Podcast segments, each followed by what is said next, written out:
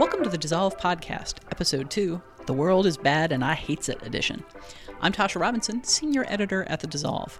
On today's show, we talk about the film industry's focus on mega blockbusters, which doesn't seem likely to change anytime soon, but which could maybe be encouraged into more diverse directions. We'll discuss dance party endings in film, what they accomplish, and whether they make us want to sing along. We have a gory new game devoted to how people die in films, and then two writers will face off with our recommendation segment, 30 Seconds to Sell. So stay tuned, Dissolvers.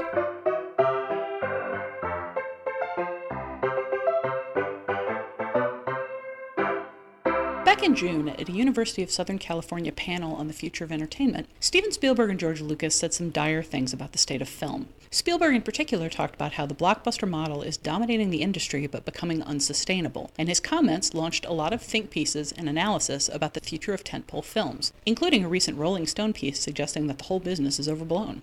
The number of $150 million, $250 million films that failed this summer certainly hasn't helped, which got us thinking about the summer's biggest films, which ones failed, which ones succeeded, and what it all means for the industry. Here to discuss it with me are Scott Tobias, Hello. Nathan Rabin, Yellow. and Keith Phipps. Hello. So what do you think, guys? One bad summer and the film industry is doomed, right? Well, I mean, it's interesting that we talk about it in terms of doom. This model, if you want to correct it, it's going to take a while because it's not like the next three or four summers of big tentpole films isn't plotted out already. It's like trying to trying to turn a cruise ship around at this point. I mean, so, Samuel L. Jackson alone has like a contract to be in 75 more Marvel films. Right. Uh, and those are all Marvel films that have to be made. I, I kind of look at this as being very cyclical. And I think we're in a cycle now where people are exhausted by the oversaturation of comic book movies, you know, over exhausted by the uh, preponderance of 3D movies that have no goddamn reason to be in 3D. Uh, I think they're kind of turning away from it. I mean, I would love to believe that there's some amazing renaissance of independent film or edgy, uh, you know, risk taking studio films, even. But I kind of feel like things will adjust slightly. But I kind of feel like, as you sort of said, Keith, we're kind of stuck into this cycle for uh, a whole lot longer. well, it's also it's not the comic book films and the Marvel films that are really falling apart. They're kind of the exceptions to the rule in a way. What do you mean? Well, it's, it wasn't Iron Man three that fell apart this summer or Man of Steel. Right. I, was, I mean, I was thinking specifically about uh, myself, uh, and I was thinking of like your R.I.P.D., which I think is kind of an example of a film that's 3D, a film that's based on the comic book that cost 130 million dollars. That was just a spectacularly unappealing to audiences for a number of different reasons. I guess uh, even like Wolverine, which is not a bad movie and has done pretty well at the box office. Like there's just a sense of like I've just seen this kind of movie so much as of late. Are you projecting? I don't have a whole lot of. Yes, I'm. I'm, I'm totally projecting. I'm. I'm 100 percent saying like this is my personal feeling about these movies. One of the points that the Rolling Stone piece made was there's every reason for the industry to want to make a $200 million movie that turns around and makes $400 million. Right. And Right, right. there's much less reason to want to make a $2 million movie that, that makes $4 million. The $2 million movie is much, much less of a risk. But I mean, I just don't see things changing as long as there's the opportunity to make that kind of money. People are going to be, I mean, people go to Vegas all the time. People like to gamble on the prospect of big payback. And I, I really wonder if it's going to take a couple of big studios going under over too many, you know, $200 million gambles. How can they do that off. though? They're huge. They're too big to fail. Too big to fail. They literally are too big to fail. I don't think you can have you know a United Artists type situation where it just sort of crumbles. I mean, is what is Disney going to crumble? Is is you know, Viacom going to crumble Well, because because yeah. because a couple of these films bomb? I mean, the, but I think you hit it on the head there. It's like there is no incentive for making a mid-budgeted or low budget movie from a studio system. You know, the high end is not high enough for that to happen. I mean, I, and I think it's largely because uh, of international markets. No, Yeah. you know, that's the types of movies they need uh, to sell in those markets, and the type of money that, that's brought in overseas. You know, that, that's kind of you know whatever the cart that is dragging the horse. Or Uh, tell- that's the thing too. Is I mean, these films that are, are perceived as disappointments, uh, even like your John Carter, you know, to cite a very big movie that was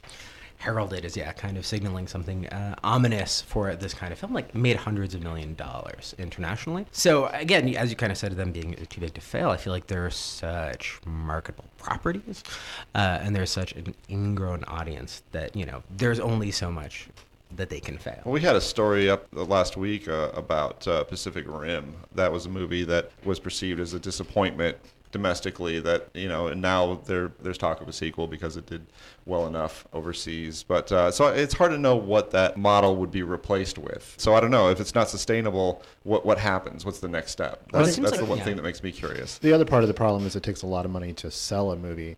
Where you can make a low budget movie like The Conjuring, which didn't cost a lot of money and made a lot of money, but it also cost a lot of money to market it. So a studio has to really believe in a small film to put a lot of money behind it just to sell it to an audience. So that is a case of a low budget film doing well, but there's only so many slots, there's only so many films that a studio is going to get behind like that.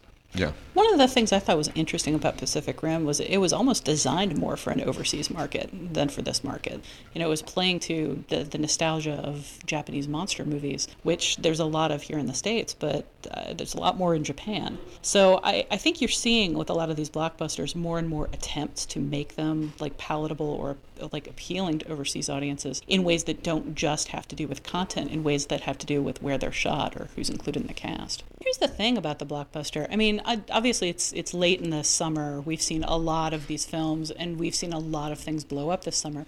I think about this time of year, blockbuster fatigue sets in for everybody, and they all start looking a little bit alike. With you know, what are you what are you going to explode to make me happy Right. this week? The excitement of May gives way to the let's let's try something else of in autumn. Is there any way to fight that? Is there any way to to spice up the blockbuster and make it more interesting, in like more appealing after we've seen three of these films in a row? Absolutely, and I think the fatigue actually is actually movie to movie, not even just the summer. I think you can watch a, watch a movie like The Lone Ranger and feel really ground down by it. You know, I, I think for one, there's a sense like we've seen everything. Uh, I remember earlier in the summer you wrote, wrote something the effect, you know, you saw like the Golden Gate Bridge being built in The Lone Ranger and then destroyed in Pacific Rim, and you tweeted, tweeted something to the effect, of, "It's nice to have closure," which I really like. um, but uh, but I, I think we're, we're kind of running out of monuments and cities to destroy at this point, and we've just seen everything leveled and every possible effect. And I, I don't think, as an audience member, we were capable of being wowed by effects alone. And uh, uh, Brian De Palma agrees with me based on our, our interview. Uh, you know, I mean, th- these movies they sort of drum at you, and I think the answer is the way forward is almost to get back to the fundamentals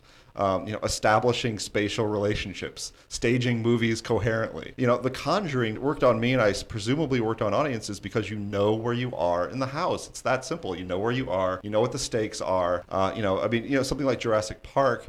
You know, people remember those the rippling water effect as much as they do you know, the CGI dinosaurs. And so to me, the way forward is just to reject the whole Bruckheimer school of filmmaking, which is all about just killing audiences with intensity and really just kind of getting back to basics in terms of filmmaking. Keith, Nathan, do you have any thoughts on where you'd like to see the blockbuster go? When I saw The Rock back in was it '95 or something, Yeah. I had no idea this is how movies would be for the next. We're going on, you know, 20 years at this point. So yes, I think something a little more classically uh, structured would be uh, fine. And you know, I, I know it, it hasn't necessarily paid off financially for studios to try to create new properties. I hate that term. Uh, this this summer, but but in the long run, you're going to run out of things to remake or reboot. I think some some new stories, some new ideas, some new characters. I, let's let's do that. That makes sense, right? Let's let's, doesn't let's try that. it makes sense for us as viewers. I don't think it makes sense for studios though, right? Yeah. Because the investment is just too grand. I mean, even something like John Carter, which was a pre-existing property, you know, not- a though- fairly musty, uh, Right. creaky, old moth. Existing highly- property your great grandmother might be familiar highly with. influential. Highly And influential, influential, and yes, yet, yet, okay, the kids maybe don't know who John Carter of Mars is, but yeah, it's going to be, it's very costly to, I mean, RIPD is certainly Right. not a property that people know very well, and that a lot of money was spent there, and it was not a good gamble, but something like Iron Man 3, people certainly know who Iron Man is, and that's a very safe bet, and I just think we can just expect more safe bets. Yeah, I mean, for me, I think I, I second your call for like return to craftsmanship. I think my problem with a lot of these movies is they have no personality, or if they do have a personality, it's the personality of the studio that's making it, as opposed to the director or the filmmaker. I think Wolverine is a movie that I keep coming back to, where you know that was directed by James Mangold, who is a craftsman, who is a really good filmmaker. And in the beginning, there was a lot of what you were talking about, kind of establishing things, you know, sort of doing the heavy lifting of telling a story. And by the third act, I felt like it just completely gotten away from him. And it was just monsters running around and chasing. And it's Scott Frank was one of the screeners. Like these are talented people who are just kind of handcuffed. Well, there's all that by these things that you know they're called upon to do as not only commercial filmmakers but people whose movies that where if Wolverine doesn't make four hundred million dollars, it will be considered a huge disappointment. Yeah, and I that brings with such high expectations and so many preconceptions and so many things that you have to do that there's a limited amount of space where you can actually have it fit personality into it. Yeah, I mean, I think there's always this tension between, you know, the person making the movie, the filmmaker, and the studio. And, and, and in the case of something like Marvel, Marvel has got a house style that's very Yeah. rigorous. And so it's, it, to me, it becomes kind of an interesting game to listen for an individual voice, somebody somebody that's a strong individual voice like Joss Whedon uh, with the Avengers Shane or Black. Shane Black with Iron Man 3. And in both of those cases, both the Avengers and Iron Man 3, the parts of the movies I enjoyed the most were just superheroes shooting the shit, right? and so so it would be nice again as a viewer, this I'm not speaking as a studio person, but as a viewer if uh, as you say, you know, the personality of, of, of the individual filmmaker is allowed to uh, shine through just a Yeah. little bit. All right, superheroes shooting the shit coming to you from a mid-sized studio and with a mid-sized budget next year. In case that doesn't happen, though, we'll probably be back here next year dissecting the blockbusters and figuring out that they didn't take any of Scott's advice and they're No. still trying to find bigger things to blow up. Thanks for talking, guys. Thank you. Thank you. Mm-hmm.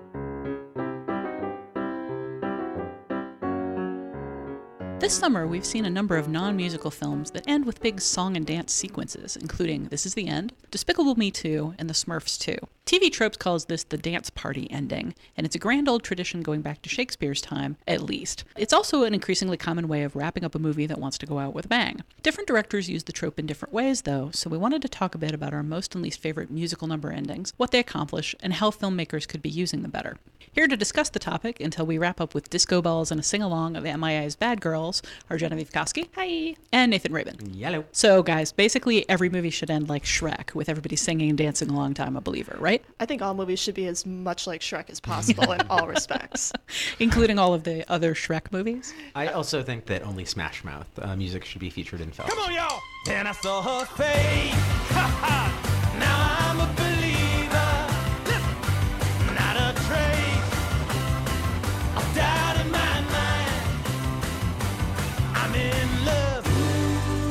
know, you, you joke about movies being as much like Shrek as possible, but I've I've actually come to loathe the dance party ending in animated films, and it, it kind of feels like I mean, even though, as I say, it goes back, it's got a grand old tradition on stage and in many many feature films before Shrek did it. It kind of feels like Shrek set this template for animated films, where so many of them now end with and then everybody sings and dances, and it's become a huge cliche, and I really kind of hate it. Interesting you mentioned Shrek because I feel like so much of Shrek is about these really cheap, really lazy pop culture references. Uh, the first one, which was a clever one, the one that's kind of sort of uh, clever, and I felt like that's kind of the ultimate manifestation of that, where it's like, hey, here's something that you're familiar with, and I almost feel like the uh, dance party ending is when the happy ending uh, that the studios and the audiences angrily demand aren't enough. When you have to go on that extra, extra, extra level of pep where people are literally singing and dancing, and for me, I kind of go either way on it. I even though it's kind of even though it's kind of lazy, even though it's kind of pandering, I still kind of like the dance party ending. But it's a part an ending that needs to be earned.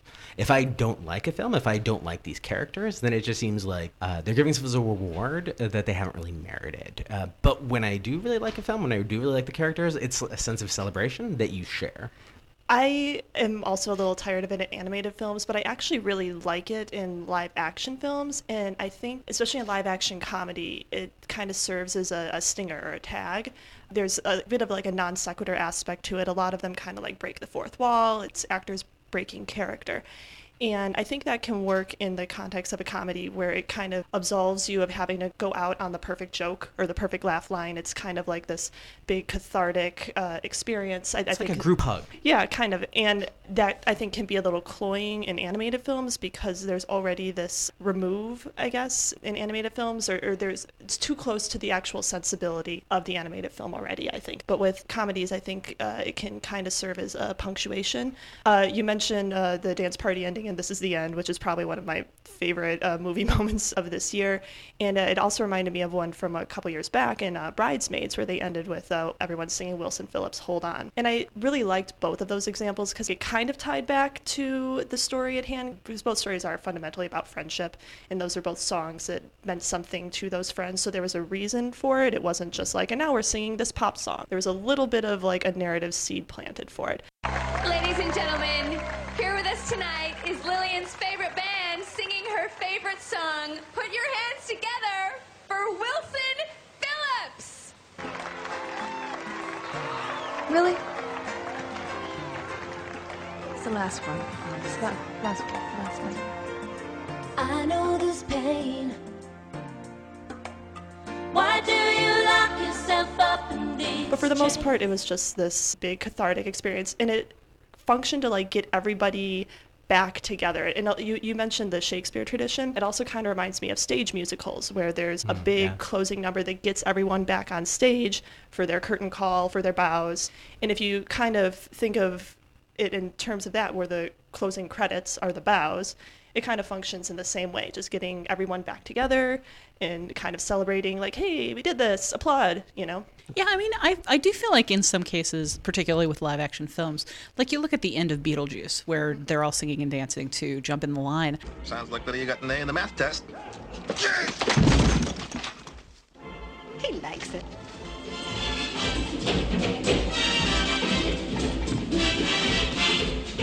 Shake, shake, shake, Senora, shake your body liner. Shake, shake, I. I found that at the time really charming because it's so unexpected to have a live action movie that is not a musical end that way. It is, as you say, kind of putting everybody in the same mental space. And you know, there's a lot of weirdness and darkness and unhappiness in that movie, and putting putting everybody in this like celebratory frame of mind. It feels like a break. It's a little bit of a break with reality in a film that has a lot of them, but it's also kind of break a break with like everybody being in, in different like mental places and with different goals and and just all of the unhappiness.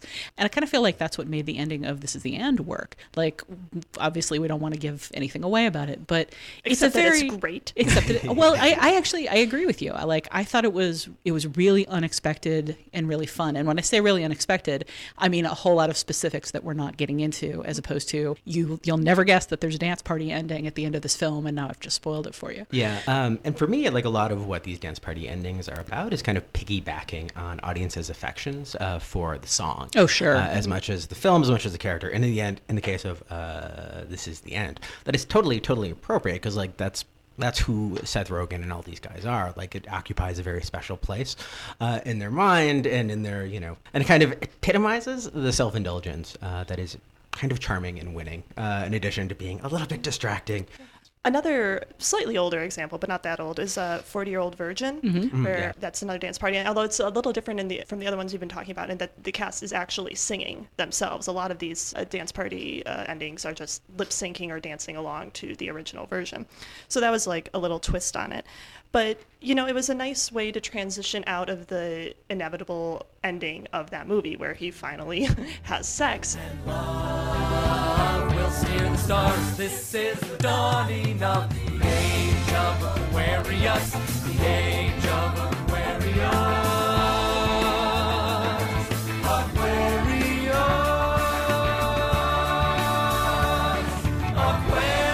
Aquarius. So I mean, it's kind of a transition into like here's the emotional state of finding have, uh, finally Yeah, having sex for the first time at age forty. Like you know, just saying yay doesn't really kind of cut it. You kind of need a big ending.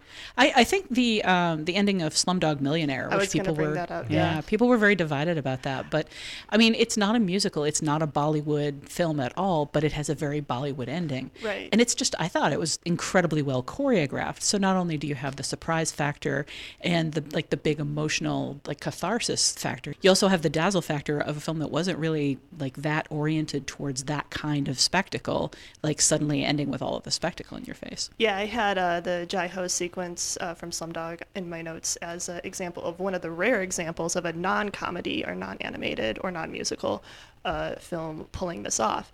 And as you mentioned, it's able to do that because of its very tenuous link to the Bollywood tradition. It doesn't have a direct Bollywood connection, but you know, there's these little links. You know, the setting and also uh, A.R. Rahman, who uh, won the Academy Award for the music for that film uh, he has a long Bollywood tradition. So it's earned, but it's also surprising and, as you say, cathartic. And I, I think that's one of the few dramatic films that could pull off such an ending. Zalewo! Zalewo!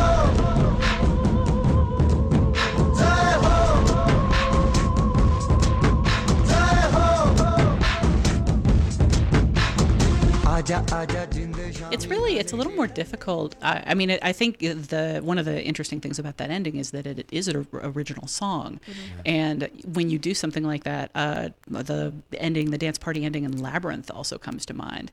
You know, when you have a song at the end that's kind of a piece with the other music that's been in the movie, but isn't a song that you can attach any kind of like nostalgic feelings for, that's a, a little bit more of a risk, and it's a little bit harder to earn. I'd say that those two films do it, but then you have a film like Despicable Me 2, which ends with everybody singing to YMCA. Mm-hmm. And that's a film, I mean, it's a song that a lot of people like, but it's a film that already draws really heavily on your nostalgia for this song or that song or this movie moment or that movie moment. And it hits the nostalgia points over and over and over so hard. At some point, you just, you've kind of got to feel like your emotions are being played with.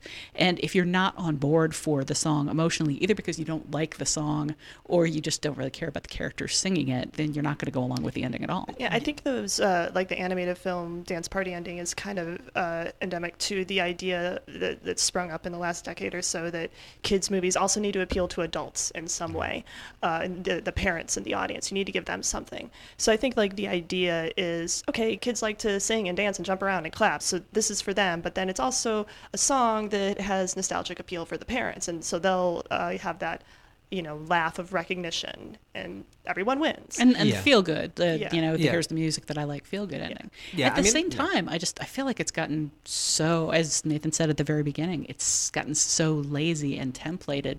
And the one that most leaps to mind at the moment is uh, Hotel Transylvania, which didn't do well at the box office. I thought it was a film with a lot of charms, but when they went into the dance party at the end, which it was an original song based around a really lame idea throughout the movie and then they turned it into i don't know sort of a, an r&b rap number it not only felt unearned it felt it felt exhausted it felt like well we this is how these movies end this is what we have to do i don't know uh, throw something together and have them dance Drac, you ready to throw down? No, no, I just came closer to to hear you better. Oh, come on, just give it a try. All right, maybe just a little. So listen, all you singers from here to Beijing, you better crash the box string, get ready to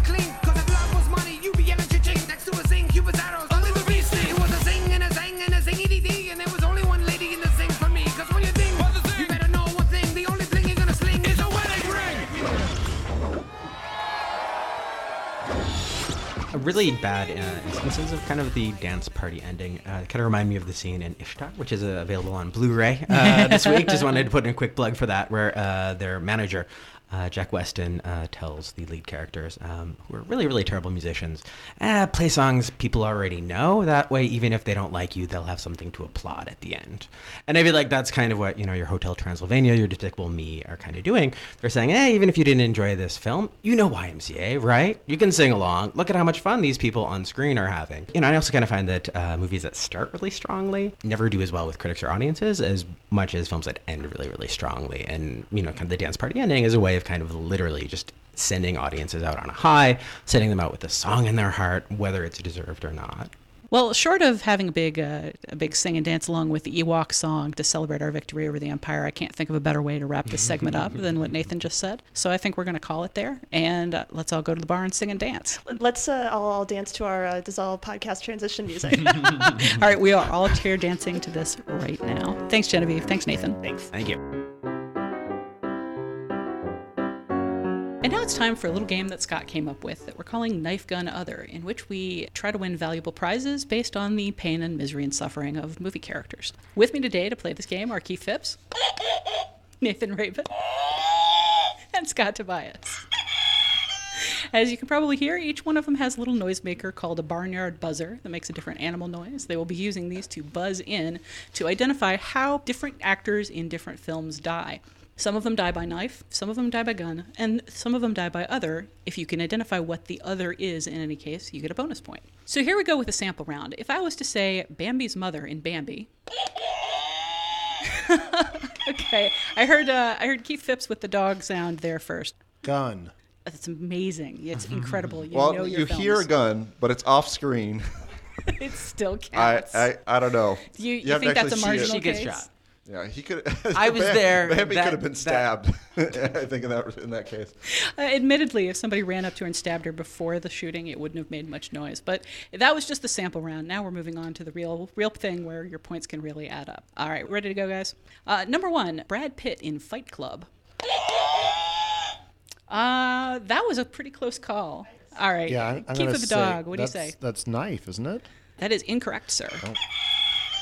Nathan actually had buzzed in second. All right, I'm, I'm going to go with uh, with gun. That is correct. He is, in fact, shot in the head by Jack slash the narrator. Oh yeah, yeah.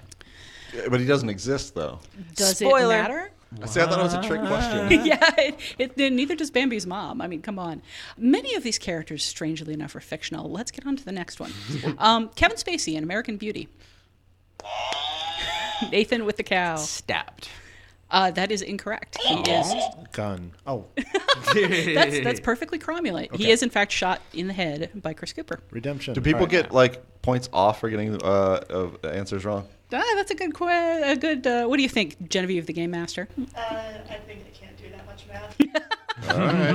well, this, this is this this affects. Wait, there uh, are points involved. This There affects are points involved. Buzz, this affects uh, how I uh, whether I buzz or not. You're discouraged from buzzing if you uh, get In your points off case, for you're answering wrong. discour- discouraged from cockadoodle-dooing. All right, got it. All right, number three, Kevin Bacon in Friday the Thirteenth. Oh, that was. I'm gonna go with with Keith on that one. Other. And for the bonus point, what is the other? Arrow. You you've got it. He gets an arrow through the throat. Oh, fun. Good one. Two points for I, I would have guessed machete. No, that actually happens in Machete. That, counts, that counts as a knife, doesn't it? Wait, it? which film does he kill? An arrow does not count as a knife. What? No, no, no, what no. planet do Machete you live counts. on? Machete Oh. counts as a knife. Well, now see that, that that's where we're going to have to get into big debates on oh, later Oh, editions It's a of Gun and blade. Feather. How about knife? How about gun, blade, or other? I, I was, well, I mean, do you consider a sword to be a knife? A thousand medieval recreationists right now are screaming at the uh, at their earphones. All right, go ahead. we have a thousand listeners. No, they- Wow. they, just do that a lot. That's they hate awesome. technology. All right, number four, Glenn Close in Fatal Attraction. Scott Tobias with your She's rooster. stabbed. She is not stabbed. Nathan. She is killed. she is shot This game by is not- Anne Archer. This game is not knife no other. She is murdered by Anne Archer. So I'm gonna guess that she was shot. Uh, she is in fact shot. You got shot with the lady somewhere. gun by Anne Archer. All right, number five, Adrien Brody in The Village. Yes, Nathan. Uh, I'm gonna guess that he was stabbed because that's how they did it in olden times. He was not. No. Any guesses? All right, uh, Adrien Brody in The Village qualifies as other. He falls into a pit and dies. Uh-huh. Uh, that's also the answer for every Disney uh, villain. and uh, the bad guys in Superman 2, for, for that matter. Although they don't necessarily die, they just fall into a pit to await the sequel. Number six, Michael Douglas in Falling Down. Other he uh, head trauma from falling down. Almost I take a film titles very ending. literally. You should know that about me. All right, Keith with the possible actual answer. Gun. He is shot. Correct, sir. Is uh, Keith once again pulled ahead to an insurmountable lead? Yeah. I believe right before saying, or right after saying. I haven't gotten one right yet. When did have I I? become the bad guy? We've we've got we've got opportunities to catch up. really right. makes me think. Hit me. All right, number seven, Drew Barrymore in Scream. Scott, Stabbed. that is correct. Charging ahead, here's one for you classical fans. Robert Walker in Strangers on a Train. Yes. Nathan? Other hurled from a train. You're you're actually surprisingly close and yet completely wrong. No. Um, it is in fact other. You get the point for that. Uh, anybody want to name Robert Walker's cause of death? Carousel accident. yes, he dies in a tragic Wow. carousel accident. Again. When will people learn? Carousels is- are not for children or adults people. It's strangely enough the carousel crash is caused by a gunshot, but that's uh, that doesn't quite count. All right, number nine, Duane Jones in Night of the Living Dead. Gun. Keith has started to sound very bored by all of this bloody, horrible Mistaken for mayhem. zombie. This is, was he? this is Keith is just like He's like at Michael Jordan all day, bored with like, his own gifts. He's watching Faces of Death all like, all night long. That's all he does is watch death on screen. This is this is stacked in his favor. All right, let's leap ahead. John Cusack in The Grifters. Oh, Oh, it's a really memorable screen death, guys. I'm going to be disappointed. in you. memorable. Oh, heck yes. I remember what's her name. Pardon my in it. potty mouth, but Uh, Annette Bening? Yeah, that was She's a the one. lovely young woman. Yeah, she. Oh, I'm so sad. Uh, John Cusack, you mean Richard Nixon? From Lee Daniels, The Butler. All right, everybody's uh, everybody's homework. I'm not going to give it away. Everybody's homework is to go home and watch The Grifters. Wow. That's which a is movie. a terrific movie. I'll give you a hint. It does not involve a sack of oranges, but you, you almost wish it had. All right, so we've hit 10 horrible deaths, and we're at Keith with six points, Nathan with three, and Scott with a, a rather sad one. Scott, how did how did your hopes of winning this game die? Uh, uh, other, I would say. Or maybe me being stupid. All right, we still have a few uh, a few opportunities for you to catch up. Let's see if you can. Number 11, Jared Leto in American Psycho. Scott? Stab. Oh, Nathan. Um, a, dib- dib- uh, I'm going to guess other. Yes. Uh, you, guess maybe a Oh, chainsaw? That's- Patrick Bateman enjoys wrong using with the me? chainsaw. All right, one point one point for other on uh, Nathan. Keith? Axe. Yes, he in fact takes an axe. Piper Laurie in the original Carrie. Yes, Scott? Uh, stabbed. No. No, wait. Nope, killed. nope. Killed by. Uh, sorry. No, no, you were you were right. Uh, I was I was waiting to see if you were going to be more specific than that. Uh, but stabbed is a, an entirely appropriate answer. Okay. It's more knives than knives. Right. in the fun. kitchen and whatever, and she does the whole thing with the ESP and all kinds of. Dance. Yeah, This is all why we never played Clue split with you, screen Scott. I know. Ah, no, no, it was in the kitchen with the thing and the what, you know, and the stuff. Who shot who in the what now? All right, just a few more. Joe Pesci and Goodfellas. Nathan, Uh, shot. you are correct, sir. Verge of being a made man. Uh, number 14, Deborah Shelton in Body Double. Brian De Palma fan? Nathan? Um, she was uh, killed with a chainsaw. No, that is not correct, sir. Uh, although you get the point for other. I a drill? That is correct. Oh, there you go. Right. Oh. Okay, this is exciting, Nathan. With that, you have pulled up even with uh, with Keith. We're on the last one. Keith's got to start paying attention again. Uh, we're at seven points for Keith. Seven I should for put Nathan. my buzzer down, right? I'm, I'm eliminated in No, this. you can you can No, spoil it. You no. can Yeah, coming from the from the, from the All ring. right. All Although. I do have a, a an extra creepy bonus round if it actually comes to that. all right. All right, here's our final uh, question, unless Scott spoils it for everybody, which I It's possible. wholeheartedly urge him to do. PJ Soles in the original Halloween. Keith, I'm going to say knife. you're incorrect. Nathan, Shot? Other Scott, you get the point for other. Can you name how she dies? strangulation. Yes. And uh, here we'll give you an extra bonus point. What is she strangled with? Uh, she is strangled. I thought. I thought uh, with his hands. Uh, the old-fashioned. Uh, there's there's an implement at hand based on what she was just doing a minute ago. Oh, they'd be talking on the phone. It would be talking on a Oh. phone. Always gossiping with her girlfriends about that Right. dreamy John Travolta. So yes, PJ Soles in Halloween strangled to death with a phone cord.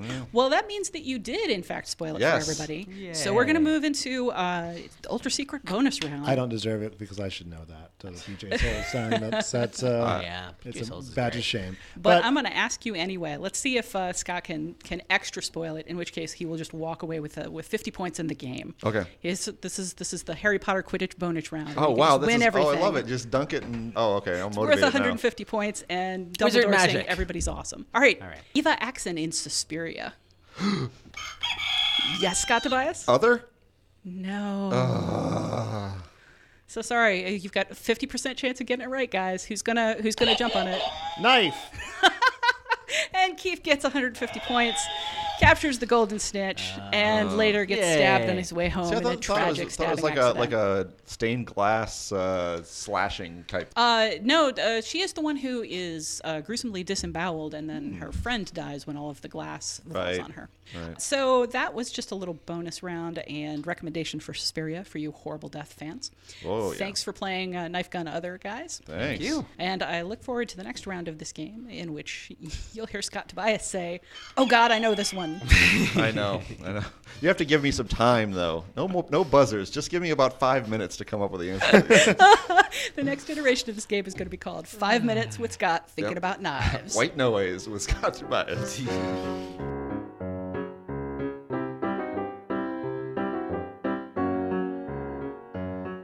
And as always, we're going to be wrapping up this podcast with an edition of 30 Seconds to Sell, our recommendation segment in which we give everyone 30 seconds to explain why we should appreciate a certain film related thing and then decide who does the best job. Uh, today we have Keith and Scott. Keith, are you ready? I am ready. All right, you have 30 seconds to convince us. Hit it. I'm here to tell you that you should check out the soundtrack to the 2002 film Solaris by Cliff Martinez. Cliff Martinez uh, started out as a drummer for the Red Hot Chili Peppers and most recently has attracted a lot of attention for his scores for uh, Spring Breakers and Drive. But this 2002 Steven Soderbergh film, he worked with Soderbergh a lot, is just a lovely ambient score that I use a lot when I'm writing and editing, and it's got an otherworldly quality to it that I find very pleasing. I think.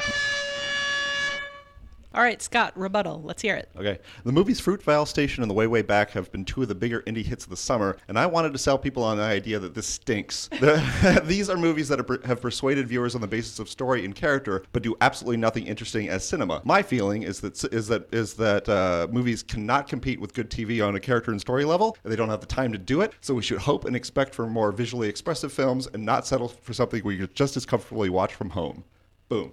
Wow, Scott What are you Tobias. What are you recommending there? Scott Tobias. I'm in. recommending- Well, no, no, no, no, no, no. Let's, let's. You, you, you can't come in after the fact and, I and said add. I said I wanted to sell people on the idea this is a bad development. I just want or this is stinks. Okay. That is a difficult choice. We've got uh, we've got Keith going slightly over time and Scott going under time with an abstract concept. But I think as the host, I'm gonna have to give it to Keith for for coming up with. for actually having something to recommend. That, that- thank you. I, I- I feel the bar has been set very low here, and that I cleared it. Wow, if I could take that back, I might just hand it over to Scott for Wow. uh, for I thought, abstract that- I thought we were. expressionism. I thought it was 30 seconds to sell. I am selling you on the idea that these movies being successful is bad for movies. All right, I'm going to give it to Keith for positivism and having it an actual uh, an actual thing, as opposed to the world is bad and I hate it. I feel like I, I got I just got points for filling out my name on the SATs, Wow. and then just kind of you know didn't really matter what the answers were at that point because the other guy didn't. Thanks for participating. Everybody gets a participation trophy, uh, but Keith gets the larger trophy of the guy with the actual, actual physical media. That does it for episode two of the Dissolve podcast. Tune in in two weeks for episode three. In the meantime, you can experience the Dissolve on Twitter, Facebook, and Tumblr, as well as in website form. The Dissolve podcast is produced by Genevieve Koski with assistance from Colin Griffith. And if you want to tell Scott that he's right about the wrongness of people who like visually boring films, he's Scott underscore Tobias on Twitter. Thanks for listening.